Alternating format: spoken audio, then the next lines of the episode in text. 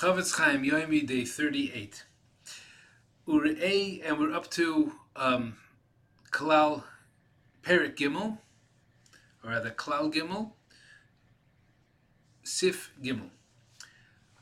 Urei oid as Goidel Isser Lashon and see how great also the Isser Lashon is. Sha'afilu enim edaber Even if his person is not speaking from any kind of, of hatefulness or any kind of spitefulness. And he did not really intend to to uh, cause him any harm or to put him down. He's just trying to speak about something that's fun, frivolous, uh, something that's funny and, and frivolity. Even though that, kivin shall p emes through the, the, because the truth is divrei gnayu, it's some kind of derogatory thing. Asur min It's asur min to say these things. Dalid, asur isur sipa lashon hara, the isur of speaking lashon hara. who afilu im einem voyer be'es hasipur as a ish shel medaber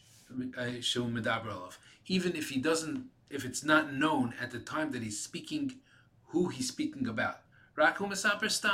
He's just saying this story.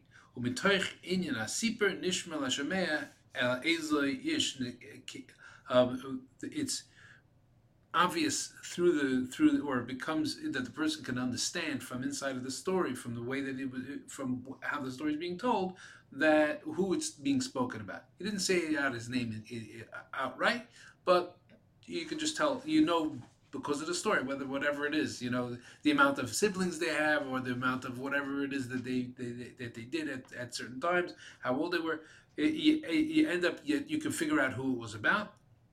Um, Right, nishma shemea. You can understand the, person who's listening can understand al ish um, which person kivin hamasapra hazed that the person who's speaking about um, um, meant to be speaking about. Then it's it's in, considered uh, in the category of lashon hara. Even more than that, even if through his the, the words, the story that he's telling, there wasn't anything negative. Just through what he's saying, it comes out to be some kind of a damage will happen to this friend of his. המספר הזה נזכוון לזבר המוסי, והמספר הזה נזכוון לזבר המוסי. And the person who was speaking actually intended that in like in a in a in a tricky way, in a trickery way.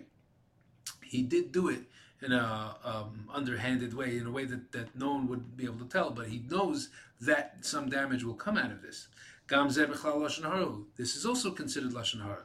nikra and b'fi chazal. This is called b'shem lashon hara b'tzina. It's called lashon hara b'tzina. That even like a, in a hidden way, he's saying lashon hara that no one realizes that that's what it is, but he really intends to, to actually be causing some kind of a harm or be causing some kind of a derogatory thing to be coming out with this. Yeah, and have a great day.